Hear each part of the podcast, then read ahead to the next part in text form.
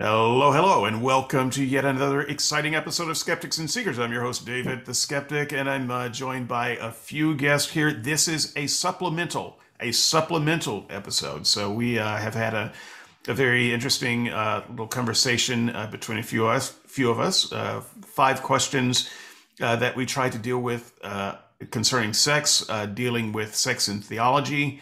Um, and we had Dale for parts of that. Dale uh, has a particular uh, theory about spiritual harm, and uh, there were some of us who really wanted to respond to that, but uh, for the sake of time, we wanted to keep the uh, podcast short. And so this is a supplemental. I promised that we would get back to this. And here we are. and so, Dale, spiritual harm. Here's here's um, here's here's just kind of my opening to this. I would think, and, and I want to also share uh, with something that Brian with an I said. Spiritual harm. It's hard to see how there would be spiritual harm if there weren't also other types of harm that you could see. So, for instance, psychological harm uh, or physical harm. Uh, and so it's it's hard to think in terms of a spiritual harm, or for that matter, a spiritual harm that wouldn't also manifest uh, in some non-spiritual way. Uh, so I'm gonna I'm gonna go ahead and let you uh, take that, and I think that Andrew had a uh, a, a, question, so I'm gonna let you guys um, get started with that.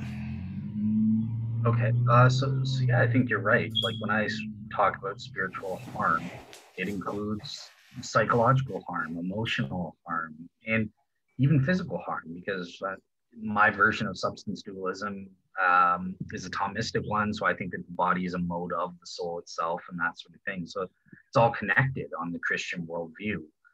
Um, and yeah, it, it, takes different forms for different people, um, depending on the circumstances and that sort of thing. But um, yeah, I forget what his question was. So, so yes, um, what would be something that would not necessarily manifest um, in one of these other fields. I, I don't, I think that it will always manifest in, in those things, even when we're talking about damaging our spirit, which is the faculty of our soul, which allows us to really relate to God. Well, again, that all of our faculties are interconnected. So that's, you know, the way I relate to God involves emotions. It involves, you know, mental, psychology, and cognitive faculties.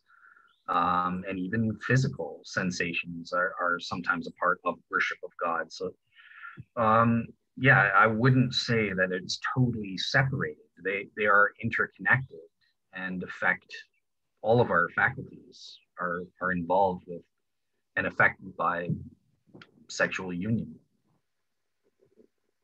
So I'm I'm glad that you and I are going to get a chance to talk about this because I'm not sure that there's uh, well, there's going to be a lot of nuance, and uh, it's hard to have this conversation with folks that that can't carry a lot of nuance in a conversation. So I'm glad that we're going to get to talk about this some. So let me ask you first uh, about premarital sex, because in your view, because some Christians say yes and some say no, does premarital sex cause spiritual harm in in your view? Yes. Okay. All right. I thought I thought that was probably the case. So it's earlier on the last show you said that um, that people that got married experienced uh, a special kind of sex that people who are not married don't experience. I don't want to misquote you, so I thought it was words to that effect. Is that close enough? Um, it's it's not necessarily about this. It's the bond that's created. So I think Chris, yeah. Christians. Yeah. Uh, experience a special kind of bond in, in marriage uh, mm. and, and this is why we're now commanded so even jews in the old testament didn't have this. And this is why god could allow for divorce without causing the same degree of spiritual harm. Now, divorce always causes spiritual harm no matter what. It's always a bad thing because it's not the way we're designed to be. But i think that there's less I would say, whereas the Christians were bonded to a higher degree. And if you break that, it causes even more damage or something like that for true Christians. All right, I'm glad I'm glad you went back through that because I that does make my question slightly different. So, um, this this special spiritual bond that married people might have. So, for for sake of our discussion, let's just say they do have. So, I'm, I'm going to just uh, accept the proposition for the sake of the conversation, or or accept the conclusion for the sake of the conversation that married people have a special spiritual bond that occurs, and it occurs uh, does it occur only because of sex or can they have this bond without sex? Um, I, I think to the same degree it requires the sexual union. That's why God created it um, in the first place. There's there's something special about that act, uh, but that's not okay. to say without. Oh, sorry. Uh, that, oh no, I was I was just actively listening. My apologies. Oh no worries. Um, but that's not i'm not obviously i'm not saying people can't bond um, without that like uh, you know having sex outside of marriage creates a bond that's provable i mean everyone who's had sex feels feels that and understands that and that sort of thing for the most part so and even without sex you can have bond like i, I have a bond to you as a friend and stuff sure. like that that sure. involves again all right. we are friends so it seems to me that there are at least some edge conditions that might be a, a, a person having to make a kind of trade-off for one spiritual harm versus another. So I'll, I'll give the example and then tell me what you think. So two people that don't have sex before marriage, uh, if you're willing to acknowledge for the sake of this conversation that it's possible for two people to get married who may not enjoy sex with each other, who thought they might, they got married. So if if you accept that it's possible that two people are sexually incompatible, um, what they would have to do is accept that they're never going to have um, this type of good sex, and so there's a there's a sort of harm there. There's a an expectation that they're supposed to get out of marriage, which is which is good sex, right? Um, and so they're going to have to trade that because they can't leave marriage and just hope that this spiritual bond that is strengthened through sex, which is probably not going to be strengthened, I guess they're, they're not having good sex, but they're going to have to trade that, uh, this idea that they're spiritually bonded for the rest of their lives for sex that they're not enjoying. And I just wonder what you think about that. And doesn't doesn't that mean that premarital sex actually is, in some sense, uh, a good idea? Mm, so the problem was I you were kind of like going in and out, and there was wind in the background. Oh, sorry. Outside, so like I, I, didn't catch everything you were saying. So I, I heard that you were making this contrasted thing because I was saying that marriage. I, I assume you mean by Christians specifically, because that. Yes, that's, that's exactly right. Two Christians, and and they're both virgins when they get married, and uh, but they, as it turns out, they just don't have good sex together, right? So they haven't done anything spiritually wrong. They're not tainted in any in any sense that would have to do with their sexuality, and uh, and so they think they're going to have good sex, and that's going to increase their spiritual bond. But there are people who just don't have good sex inside their marriage and so these people are going to have to make a trade, this this lesser spiritual bond and and a lack of a good sexual relationship. And where that where that can be the case if you acknowledge that it can be, wouldn't that actually mean that premarital sex for everyone is is a good idea that they that they get to find out whether they're compatible ahead of time with the person that they're going to marry. Yeah so so in the first place i just speaking secularly i, I think that that makes a lot of sense. Like certainly as a non-christian i always said, what what the heck? Yeah it makes sense to try to just like moving in together seeing how that works. Speaking as a christian who has divine revelation informing me I, I would not say that. And i guess i would sort of put on what do you mean how are we defining good sex what does that mean um, and i don't think the christian would want to say that it's necessarily the same thing that what most people are thinking of is good sex, like on a sort of physical level. Hey, I've got the skills as as uh, well. I can't respond to that. Uh, you know, some some some skeptics, you know, I've got these skills in terms of performance value. It's marriage is not about that. That's why that's part of the reason why marriage is important, not even from a scriptural perspective, but there's this notion of commitment. This is why the ancient Near Eastern cultures put the institution there in the first place, and it's about this this bonding uh, and oneness of flesh, so to use biblical language and that sort of thing. So one could have good, one could, in terms of performance, suck like heck and be horrible, and let's pretend you'll always be bad. You, you can never develop the skills to to please or whatever it is. Um, on one level, it'll always still be good good sex from the perspective of scripture. You're having that bond, you're in that committed relationship with that person that you love and want to spend the rest of your life with. And that's let me let me go ahead and jump in here. I I just want to say that's exactly what I expected you to say. By the way, uh, so but, I would have been surprised if you had said anything uh, differently. so before um, you, can I ask a question? Based, is that okay if I ask you? Uh, sure, because I uh, I want to I want to get in there and get uh, get a question or two in on spiritual harm. Um, and I've got one more question too. So wherever I mean, I'm, I'm not asking to be prioritized. I just have one okay. more question there. So Andrew, with, let me just ask this quickly, and I'll, I'll let you, sure. whoever you are, David, whoever wants to ask me after. But does that answer make sense? Let's pretend. I, I guess I shouldn't personalize it, but you're married, right? So let, let's pretend you weren't good in bed, for for lack of a better way to phrase it, performance wise. Um, do you would you say, oh well, yeah, my wife has the right to ditch me and stuff like that? Go for someone who actually knows what they're doing, or do you think no, there's more to your marriage and you would expect her to stand by you regardless of how your performance? Fair enough. So, David, are you okay with me taking 45 seconds to answer? Uh, yeah, but but then we'll move on to the other part of the yeah. um, question. Just just the way um, Dale asked the question, Dale, you actually would rather ask that question to me. Uh, but uh, so, but the but the answer uh, is probably going to be the same. The answer is yes. Uh, to to put it simply. So here's here's I think the the first problem when when we talk about sex, I think there's an equivocation on the word good in this conversation. So when I say good sex, I mean between two people that both people are able to reach orgasm during their sexual relation. I don't care what their skills are they can both suck at it.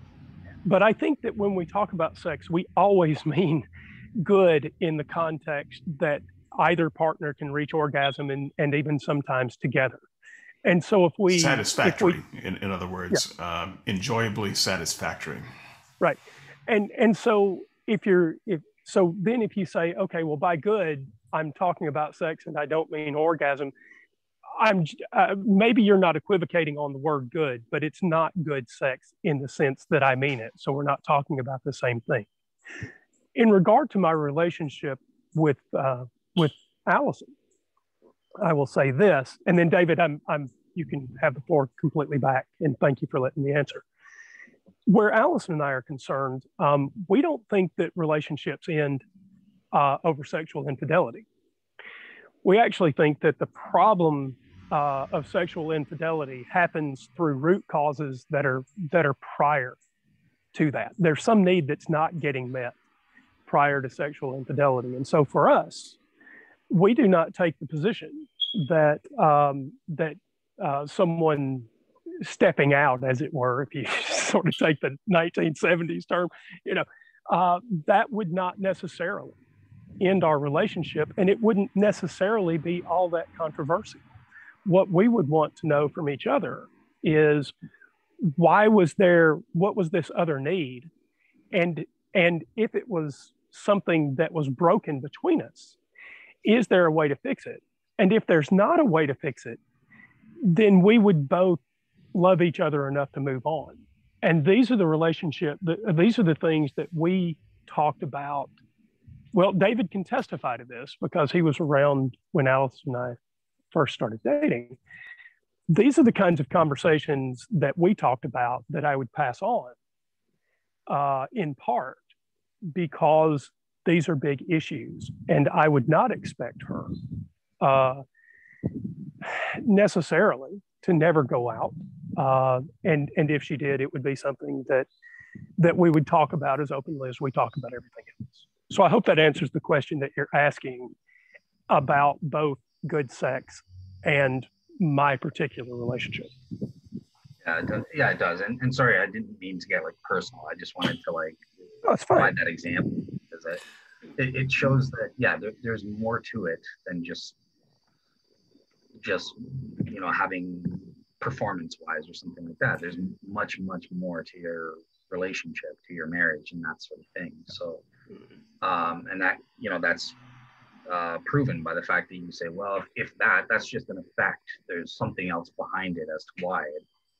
So, so yeah, I think that both you and David kind of agree with me that there's more to it, and we we would kind of want or have this. No, we wouldn't agree with you on on your definition of good sex. Um, so, it, as far as the role that sex plays in relationship, we probably wouldn't agree with that either. But I would say that the thing that we would agree uh, on together, most likely, is that neither Andrew nor I consider our sex lives all that uh, big of a deal as far as personal. I mean, that's what she persons. Said. We're persons and we have sex, uh, and that's uh, we don't we don't do it together. Uh, possibly simultaneously, but not not with each other. But the fact is, every every body who's a fully uh, rounded human being, uh, most typically, unless there's some extraneous factors, has sex. They have, they have a sex life, and um, so my sex life is no more personal to me than you know my my bowel movements. Uh, I'll I'll happily talk about those too if there's someone who wants to hear it. Um, but it's not some sacred function um, that that I can't discuss at least generically. And so I wanted to I wanted to come back with your notion of spiritual harm and your response to Brian with an I, uh, his uh, observation that spiritual harm should coincide uh, with some other hmm. harm that we would be able to see. And uh, because you have a Thomistic model, I'm just going to say something a little surprising, which is uh, I don't think that you and I would have a problem then uh, with with the harm model of sexuality uh, because I it doesn't matter to me if you think there's some spiritual harm underneath a physical harm or emotional harm. Uh, harm if there's harm that I can detect that that a secularist can look at and say that's harm, and you would say yes, but there's spiritual harm underneath it. I don't care if you think there's spiritual harm underneath it. We would both be against the harm to to be done. So as as long as your harm, your idea of harm tracks with my idea of harm, we're on the same page. The problem is uh, and by the way, I, I, also want to add some nuance to what you're saying and maybe steelman that a little bit. You're not just uh, uh, talking about spiritual harm, you're also talking about spiritual benefit. Uh, like the bond, there's a physical bond, an emotional bond, but there's also a spiritual bond, uh, a spiritual aspect to that to that bond that that you would say too. So there's spiritual harm, but spiritual benefit. I don't care if you add spiritual to it if if there's some harm that we can agree on that's happening, then then I'm dead set against it too. The problem, though, I think Dale that that you and I would have, and you and uh, almost all of the audience would have, uh, at least the non-Christian audience, would be that we disagree uh, on the harm being there in the first place. So just as just as a for instance, uh, Andrew brought up an example of a couple uh, wanting to test out the waters, as it were, sexually speaking, before they got into a committed relationship. Because, quite frankly, it would be a, a terrible relationship if a young couple were tied together for the next 50, 60, 70 years for the rest of their long uh, and healthy life and simply hated sex. That would be a, a good reason not to marry. Um, and so uh, you think that there would be spiritual harm or some harm of some kind if that couple engaged in sex. I do not see any harm in that couple engaging in sex. And so you would have to describe that spiritual harm in terms that I could understand as some kind of harm. And my my concern is that you're you're going to be using that spiritual harm terminology in ways that don't coincide with any other uh, kind of external harm. Well, so so remember, yeah, I like the way you said it. It's, it's just it's all about harm, period. Because the way I use spiritual, my understanding of substance is all inclusive. There's a physical harm, that's spirit, that's a spiritual harm. If there's a mental harm, if there's emotional harm, that's all included in what I'm calling spiritual harm because it's all the same thing. So I, I like exactly. So so I'm just asking you to point out where the harm is mm-hmm. for um, people having sex before marriage. Is there a is there a kind of harm that is exclusively spiritual, that has no mental, emotional, physical, psychological aspect? Is is there a kind of harm that is uh, that is just spiritual? And if so, how do you detect it versus physical, psychological, emotional, that that that kind of thing? Because if there's not, if there's no spiritual harm that is not paired with a physical harm or an emotional harm or a psychological harm, that kind of thing. As far as I can tell, spiritual harm wouldn't mean anything. Right, but I so I, I won't be able to answer that question, but I want him to answer the question that I asked very specifically first. I want okay, to address sure. I want to address the question because he's already said uh, uh, that he believes that all of all of the kinds of physical harms that we're talking about have a spiritual component to them, and so what I'm asking for is in that particular example, what is the harm? I would I can agree with you on the harm if you tell me what the harm is I should be looking for.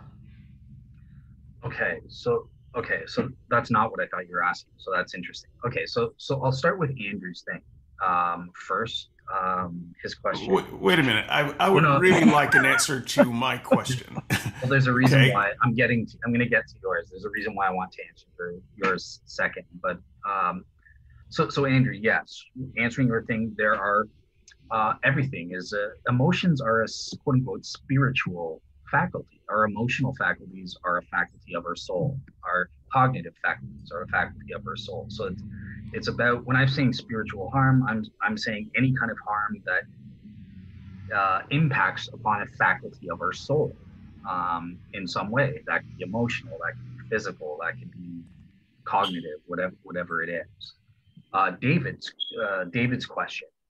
Um, okay, so I thought you were asking me for what is the evidence that there is harm, but you're saying what is the, the nature of harm uh, of this quote unquote spiritual harm? I would say it's it what it is is it's um, basically warping our, our souls to and faculties to operate in ways that they weren't designed to operate.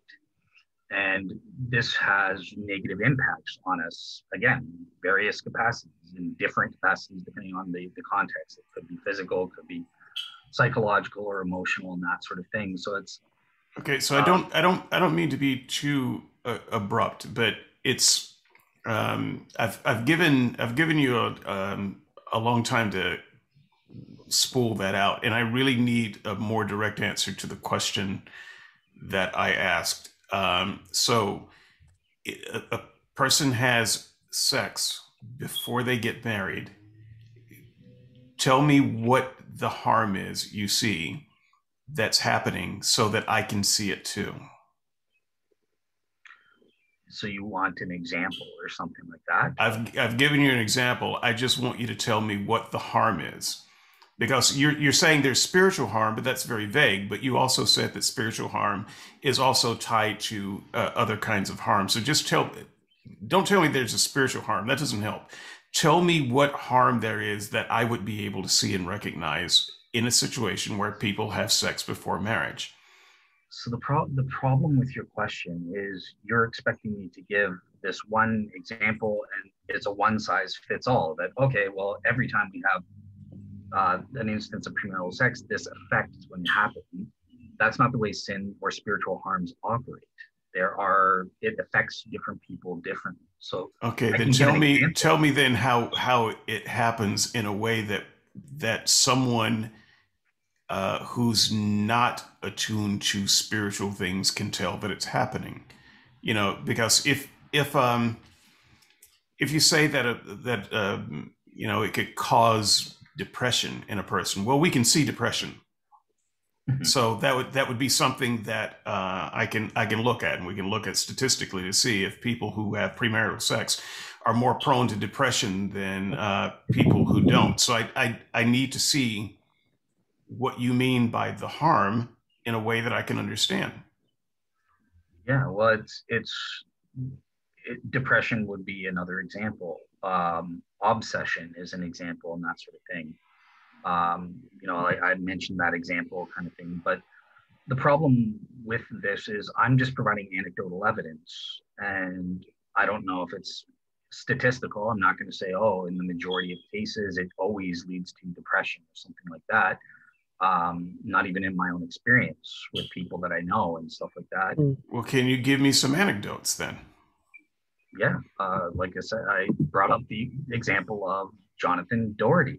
Um, it, for him, it led to depression. He he also uh, his soul was so warped that his sense of worth was tied to you know his, his sex and stuff like that and we see okay, that but what what led to that exactly I, I i know i don't know jonathan Doherty, but i know his story all too well um, because it's it's played out um, a lot of times especially um, well uh, let's let's just say i've had uh, reason to hear his story uh, any number of times but you're saying that that his downfall happened because he had premarital sex?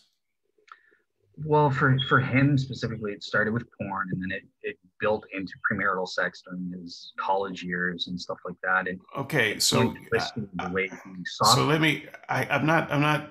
I'm not bringing porn into it yet. Uh, before the series is over, I do want to talk about porn, but it, in the case of premarital sex, you're still not. You're not giving me anything to hang my hat on. Well, um, he, he's it changed the way he saw people. He stopped seeing them as image bearers of God, and he saw them started seeing them more as objects for his gratification. Right. So, there there are lots of reasons that that can happen, but it, it sounds like in his case, premarital sex wasn't the case. So I'm still waiting on an antidote just for that. Premarital sex causes spiritual harm. Give me an example of that. What so that I can see what kind of harm you're talking about.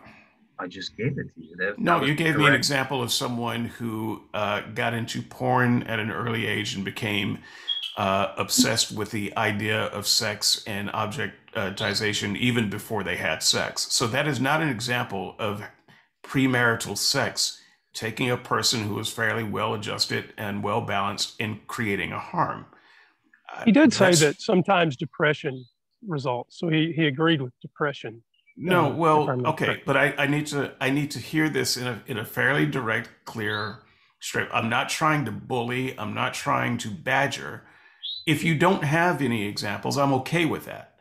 But but the specific thing has been out there for a while, uh, premarital sex in, in particular, um, and you know I've I've talked about uh, both Andrew and I have talked about a good that can come from premarital sex. What and I'm waiting I'm waiting for you to tell me about a harm that can come from it. The good that can come from it is not ending up in a marriage that has that is fraught with bad sex for the next 50 years. Gotcha. Okay, yeah, I remember that. Um, so so yeah, again, the the problem with your question is problematic because I, I did give you an answer, uh, and it was the proper answer to your question, but the reason you don't like it is because it's not a one size fits all thing, right? Like he, but no, the, the, the, Daugherty situation wasn't about premarital sex. It it may have it, premarital sex was down the road from that, but the premarital sex didn't cause his porn addiction. You said so no, yourself. No, no, no, but the the premarital sex part for him directly led to his changing the way he saw people. Whereas no pornography, pornography changed the way he saw people. The premarital sex was something that happened as a result of the pornography. I'm trying to figure out what you think is a result of premarital sex so you can't you can't use an example where someone had a problem before they had sex and say the sex was the problem. Well, there, there are people that didn't have that problem but went through the same thing. So I can just use an example of them. The exact same thing. They engaged, started engaging in premarital oh. sex, and that altered the way they saw the value of people. Um, well, that's that's what I'm asking for. I'm asking for, at the very least, an anecdote. It wouldn't be evidence, but at least it would be something so that I could understand what you're talking about. Okay. So. Because you're you're you're seeing a general a, a general rule where premarital sex leads to some kind of harm, and I am suggesting I have never seen a general rule where premarital sex leads to any kind of harm, uh, and so I'm I'm just trying to figure out if I can understand um, what harm you're seeing. Uh, hold on, Andrew. If I can understand what harm you are seeing as a general rule from premarital sex, that gives me something that I can uh, at least look up. I can begin to study. I can contemplate it. And if I if I see that harm, because I could be convinced of it, then then I could agree with you on that. But you you're not giving me anything to work with. Well, I just gave you one when I modified it, right? When I gave that, I can give you anecdotes of people like that um, who become obsessed and start altering the way they see as a direct result of the premarital sex. They had nothing to do with sins or pornography or anything like that beforehand, and the same thing and, happened. And you would you would be able to you would be willing to state academically that their view of uh, women and relationships was a direct result of them having sex before marriage. Yeah, because they they give testimonial evidence that that's what did it. Now here, I wouldn't submit it academically as a reason that yeah, this cause will always lead to this effect because I think there's it affects people differently. Like I I know people that engaged in that and it didn't result in that, right? So that that's the problem with. Well, why should there ever be an exception? So it's because um, the way that sins operate, it's individualized. It's relative to individuals, right? Sins affect people differently depending on the degree that you are infected with the sin disease and stuff like that, right? So some people are stronger than others. Okay, Dave, I've got to ask a question, man. It's it's driving me crazy. Um, so, first of all, I, I think when we talked about depression, we can solve depression. That's a that's a physical thing. We hand them an SSRI, but but the spiritual harm that I would be interested in is a case where someone has no religious context, right? And they don't have any they don't have any sense of premarital sex as something that should cause me guilt because God is sitting in the back of my head watching me bump uglies with my next door neighbor, right? So so um, I agree that feelings of guilt can hurt people. But I don't agree that feelings of guilt about premarital sex are actually spiritual feelings. And there and, and the reason I don't is that those those senses of wrong, that sense of guilt that you're talking about, doesn't seem to occur in people outside of a spiritual context. And so it seems to me that there's this sort of special pleading going on when you say, well, there's this wide range of things that can happen to people. Um, you know, so you, know, you have this premarital sex and you might get depressed, you might feel guilty. Uh, you know, you, you might stop eating eggs and start eating waffles, you know, whatever the, whatever the wide range is. But to track spiritual harm is the thing that I think we're all still about. How, we're, still trying to zero in, and David, correct me if I'm wrong, but I'm still trying to zero in on a way to tell that it's a spiritual harm. Yeah, so I'm I'm um, I'm gonna I'm gonna uh, pick up there. I I know that there's only a limited amount of time for this particular uh, interview, and there's a there's a track that I want to that I want to go down because I want to make sure that things get covered. But yes, that's that's okay. and I'll be quiet. I'm sorry. Yeah, there's there's a there's a part of this that um, is, yeah, you you're going to need to be able to clinically, um, fairly certainly, uh, track cause to effect, and I don't I don't think that anything that you're saying tracks cause to effect in the way that um, would be necessary for me to agree that X caused Y harm. So um, even even if you have a person who says I had um, I had premarital sex, um, and then I started looking at uh, women in a uh, in a way that was unhealthy, I don't even know that that means that premarital sex caused them to start looking at uh, women in a way that's unhealthy. Um, so I, you're going to need some, you're going to need to connect the dots a little bit better. It's a little bit like saying, you know, I, I uh, broke my leg and I took this medicine for pain, and now I'm a drug addict, and so therefore opioids are sin uh, because they cause spiritual harm. Uh, no, they're not. You just you just might have an addictive personality, and you sh- you should live with the pain and not the opioids. Um, but that's that doesn't mean the opioids are bad or that alcohol uh, is a sin because you know I drank it and I got drunk. Uh, so alcohol therefore uh, causes spiritual harm. No, it doesn't.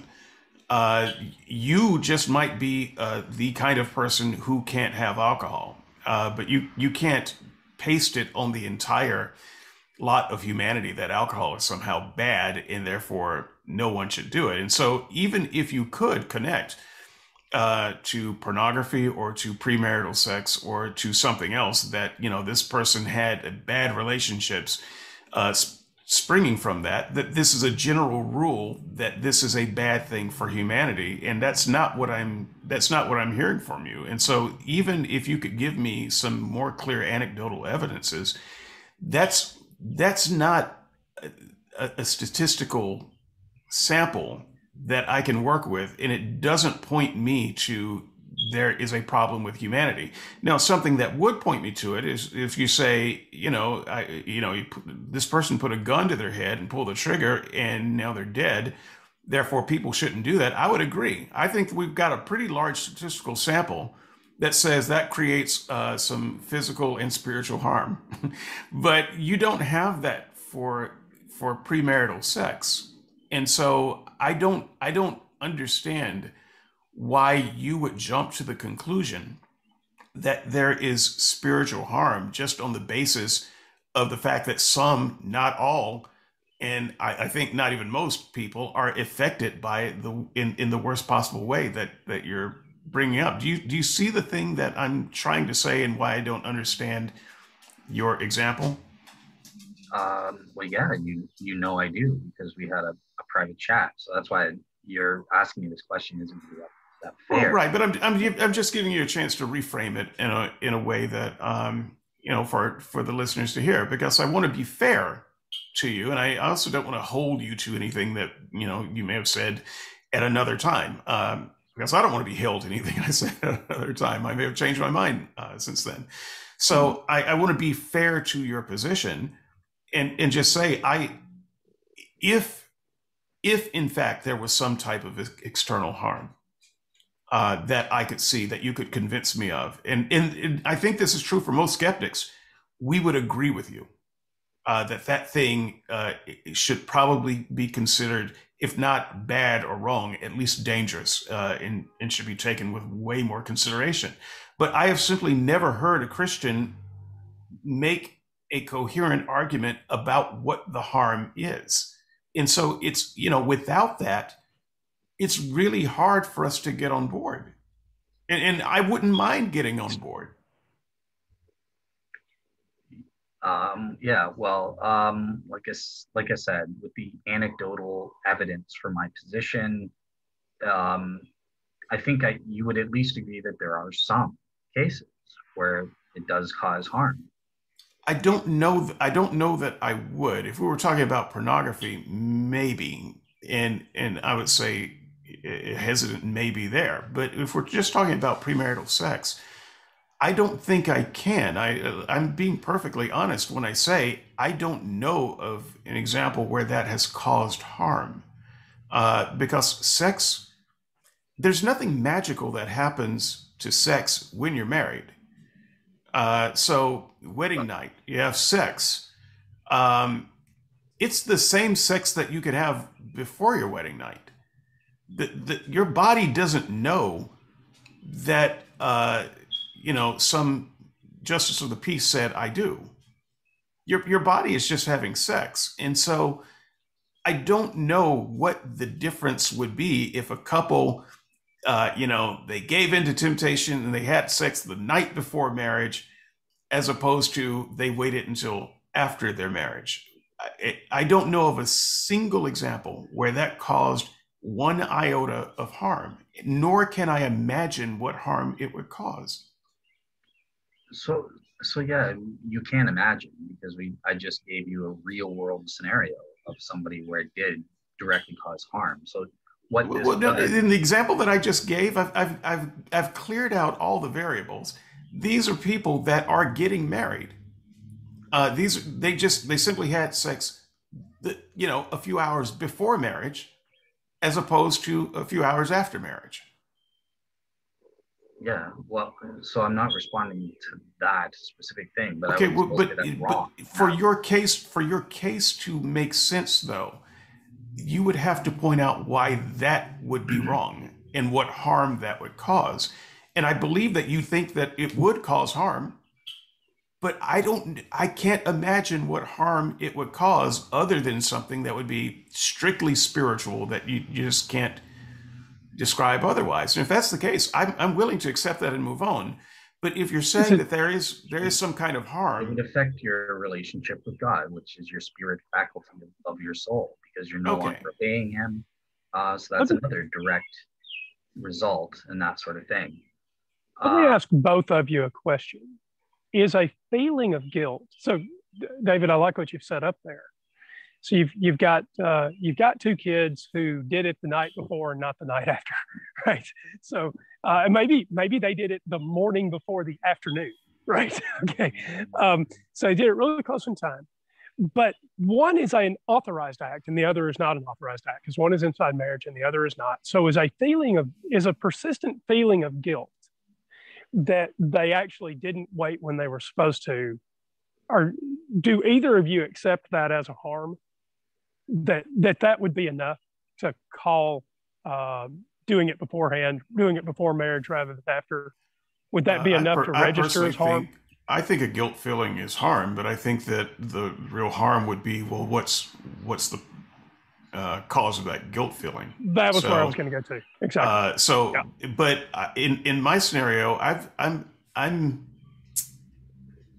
I've eliminated all that. It's just it's because I'm trying to get at the real objection here, it so that I can get to a real understanding. So I don't I don't I don't need any any guilt or any uh, oh we got pregnant three three seconds before we got married. I don't need any of that. No pregnancy happened. They simply had sex a few hours before the preacher said I do versus a few hours after. And there is no guilt here. And and what Dale is saying is that would still create a harm. And all I'm saying is I don't know what that harm would be. And what Dale has said is satisfactory to me. What he said at the end, uh, which is, well, the harm would be that they disobeyed God. Because at that point, we're talking about strictly a spiritual harm that cannot be seen in any other way. And if that's once, you know, because that leaves the Thomistic realm uh, that he was talking about before, and that just suggests that there is a kind of spiritual harm that doesn't show up in any um, physical or emotional way. So that's that's fine if that's what you're talking about. Um, obviously, I can't I can't get on board with that kind of harm. But if there is some other harm going on, I would get on board with it uh, with what you're saying. Well, don't forget though, this this is still within the Thomistic realm, right? Like your your spirit is a faculty of your soul, uh, kind of thing, and your relation it, that allows you to have a relationship with God. And sins are problem in virtue ethics. Sins help to form character traits over time um, as they become ingrained in that sort of thing. So you know, obviously, not in every case, if it's just like a one-off sin like that, it, oh, I'm not going to be able to prove that, oh, this will always happen. But it's one step in the thing. How, how do we become brave, as Plato said? Well, by doing brave things and over and over again. It's certain over time it becomes a habit, then it becomes ingrained as a part of your character and that sort of thing. And I, I believe that this happens. So that's what I'm talking about when it's soul warping. Um, I, I, I stole, I sinned. Uh, I stole a drink when I was a kid from Burger King or something that one act, if, if you're going to come, oh, well, prove to me that stealing has warped your soul or caused you to become a delinquent or something like that. Well, it, it didn't for me. I'm sure I could point to examples of people that it did. That was a first step. And it over time changed their attitude towards stealing. Uh, I mean, there are people today that I just heard on the news, a pol- some politician on the left was saying that looting was owed to them. It, that's reparations or some nonsense like that. So they've they've been warped, kind of thing. that could go back to this one step. But again, it's it's not a one size fits all. I stole when I was a kid pop, or like one cent candies, and guess what? I didn't um, continue on that road. So there is this notion of building up, and it affects people differently stuff like that. But it's okay. So look, I'm gonna I'm gonna I'm to let you have the uh, last word. I get where you're going. Um, sure, there's some follow up, but I think that um, there's been enough conversation to understand where you're coming from and where the pushback is. Let me just let me just explore the other side of that real briefly, which is the spiritual good. So you made a very bold statement, um, something to the effect that um, marriages, uh, Christian marriages, are better in in some uh, in some way. They're they're different. They have a component uh, that other marriages don't have. Uh, so I, I, think the same type of questioning that uh, I had for harm would would go for here. Is there any way? Is there any external way that someone who is not a Christian and, and who is not in that marriage can see this spiritual benefit that you're talking about? Does it manifest in any way that would show up to someone else? Uh, like immediately and stuff like that. Well, uh, or over time, measuring statistically. Um, um, you know, is there is there any anything that would show up? Like, for instance, uh, Christian marriages last longer. Uh, that would that would be a great thing to hear you uh, defend uh, or say, you know, I because having studied this a while, I can tell you Christian marriages don't last longer. Um, or there's there's there's less or no adultery in Christian marriages. No, there's just as much adultery in Christian marriages. In fact, some uh, studies show that there's more. Um, so we we would eliminate those as the spiritual benefits that you're talking about. So, are there any spiritual benefits that you can mention that would be visible uh, in some way? Well, the so I, I would argue those those two benefits are for true Christians, and that's where the the controversy is going to be, right? Because you're looking at stats of just professing Christians, meaningless, lots of fakes, don't care. Um, it comes down to what's a true, what's the statistics among true Christians, then obviously, how are you going to tell who's a true Christian versus not and stuff like that? They, they can't do that. There's like taking statistics. Um, but yeah, I, I, would say those are benefits. I, I, I, don't know of any true Christian who's been divorced. I don't know of any true Christian um, who's committed adultery or something like that. So okay, but there there's no more there are no more true Christians whose life uh, whose marriages last forever and don't have adultery than atheists. This is this is my, I mean, so you can say this is a benefit of true Christians, but these are not exclusive features of Christians. So I, I would say that that kind of marriage is a, a little bit more rare overall. But when you when you poll atheists and Christians, you it Christians don't stand out. There's no differentiation uh, there. So sure, uh, let's say all true Christians have this benefit, but the same percentage of atheists have the same benefit. So Um, I don't I don't see how we would point that out as a spiritual benefit when non-spiritual people can duplicate it. Yeah, I think that's a fair point. That's totally true. Um, and like I said, don't forget, even non-Christians get these benefits from from having sex within marriage and stuff like that, um, or just even having sex, even outside of marriage. There's benefits to that, right? Um, so, you know, they they can, even though it's in a corrupted form and it's not to the same degree that I think um, a true Christian experiences when they have sex within a proper marriage context and God is actively involved in that bonding process where they bond to a greater degree than I think uh, other couples can. Um, you know, non non true Christians um, can do either in or outside marriage.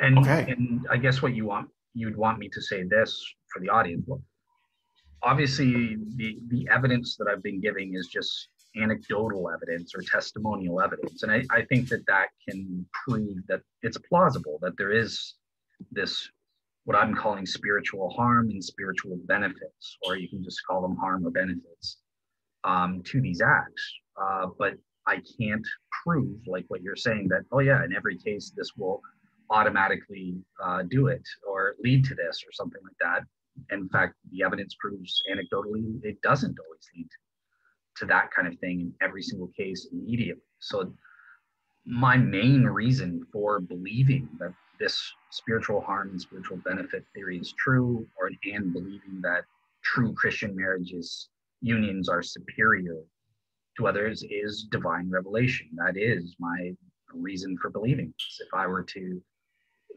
conclude that Christianity is false or that the Bible is not inspired um, by God, I would reverse my opinion because the secular evidence, I don't think, based on what I know of it, which is not that, you know, not as good as someone like Mac Tack or Marvin, they're, they're really into these kinds of debates. Um, it would be insufficient for me to conclude either way. Um, so I wouldn't make these claims apart from divine revelation. So you probably wanted me to say that so people are clear why am i making these claims fundamentally divine revelation tells me that there's a difference you know jews were allowed to get divorced at one point then all of a sudden no don't get divorced. Something must have changed. Something's fundamentally different and that justifies that command um, and stuff like that. So uh, yeah. Okay um, look dale uh, this has been a this has been a great interview uh, to clarify that, and I appreciate that. I I was prepared to I was prepared to let it go right there, but you brought up the whole divorce thing. Um, so allow me to just say one tiny thing about that, or at least ask a question, um, which is if divorce fundamentally causes spiritual harm, I cannot imagine the scenario where God says, "Well, I'll just let them do it because they're they're just a bunch of monkeys. Um, it doesn't matter, but I'll I'll crack down later. But right now, eh, no big deal. I don't. If if there was something fundamentally bad about divorce, then it seems like uh, you're giving God a pass for uh, allowing the institution of something fundamentally bad. Well, it's because uh, the degree of spiritual harm. So divorce is always bad. It causes spiritual harm. It's not God's design for human beings, any human beings. Uh, but because there's that benefit, you know, only true Christians they bond to a degree that nobody else does. Ripping that apart, why why is causes much more spiritual harm, and this is why it's okay to divorce even for true Christians if someone commits adultery or something like that. That that damages the, the bond that God has created between those two people. But in the Old Testament times, or even today for unbelievers, yes, there's bonding as God created sex for that, but it's it's not it's not a perfect fit like it is for true Christians. And because of that, when they separate, it doesn't cause the same degree of damage. So it's at a degree where God could allow it. But at, just to be clear, and I, I think you were clear, but I just want to make sure, uh, give you give you the last last word on this. if it wasn't for biblical revelation, you would be on my side of the fence. You wouldn't see the harm. Yeah, I I, I haven't seen any like secular evidence that is con- that's conclusive or like I would feel comfortable saying I lean one direction or the other. I, I would right. probably lean in the direction of skeptics and say, you know, premarital sex, I don't I don't see anything wrong with it. Homosexuality, uh, same thing. I don't see I have no moral qualms with it of my own accord, apart from divine creation. And just to be just to be clear for the audience, I don't. Uh, I'm not saying the things I'm saying because of an atheist uh, and because I hate religion. Now, I do hate religion. I am an atheist, but that's that's not where these beliefs come from. When I was a Christian, I felt like you did, and uh, it took a lot of study for me to get where I am. So I didn't just change my opinions just because I stopped being a Christian. I didn't start thinking, oh, divorce, what a great thing. Um, what I was concerned about is what you were concerned about, which is harm. And I wanted to know what the harm was. And I wanted to believe the things that would eliminate uh, harm or, um, you know, that were causing harm. And as I studied it, and as I grew, I just couldn't find it. I couldn't I couldn't find a good reason to hang on to those um, taboos that I that I had. Um, it, it, it just it just it just wasn't there, and so that's that's why I am uh, where I am. But if I were if I were still a Christian, I would actually argue exactly the same way that you're arguing and say that you know it's divine revelation, and you either believe it or you don't. Yeah, uh, it's it's just it's the case that you know you can't always have proof for every single claim as a Christian that you believe. Some some of it does just come down to the fact that well, you believe Christianity is true and that the Bible is the word of God. So I, I follow those commands. Um, but again, my knowledge in this area, this isn't an area that I'm not obsessed with, you know, sexual ethics. I, am more interested in philosophy of religion or arguments for God's existence. But there are others like Mac Attack or Marvin and stuff, and they're or even Nick Zack, and they're way more knowledgeable about. Sure, but I write about some of this stuff professionally uh, myself, so I don't. I'm not giving up much to no, no, I'm, I'm just I'm just saying so. for, for, the Christians watching, don't don't feel disheartened like oh well Dale doesn't think the secular evidence is good enough to uh, speak apart from divine revelation. That that is just a reflection of my ignorance because I don't look hardcore into the evidence of this field. But of what I've seen, uh, I don't see anything wrong I don't think anyone uh, on that side thinks that you let the side down. Uh, in fact, I think that any Christian in the listening audience right now should be very thankful uh, that you agree to uh, have this conversation uh, to give your side of the story. And I hope that any Christian listening to this will agree that um, I, you know, while while providing pushback, I gave you a chance to explicate your theory correctly. Is there any other thing that you would like to say on it as a last word? Um, I think we covered uh, just scanning designs.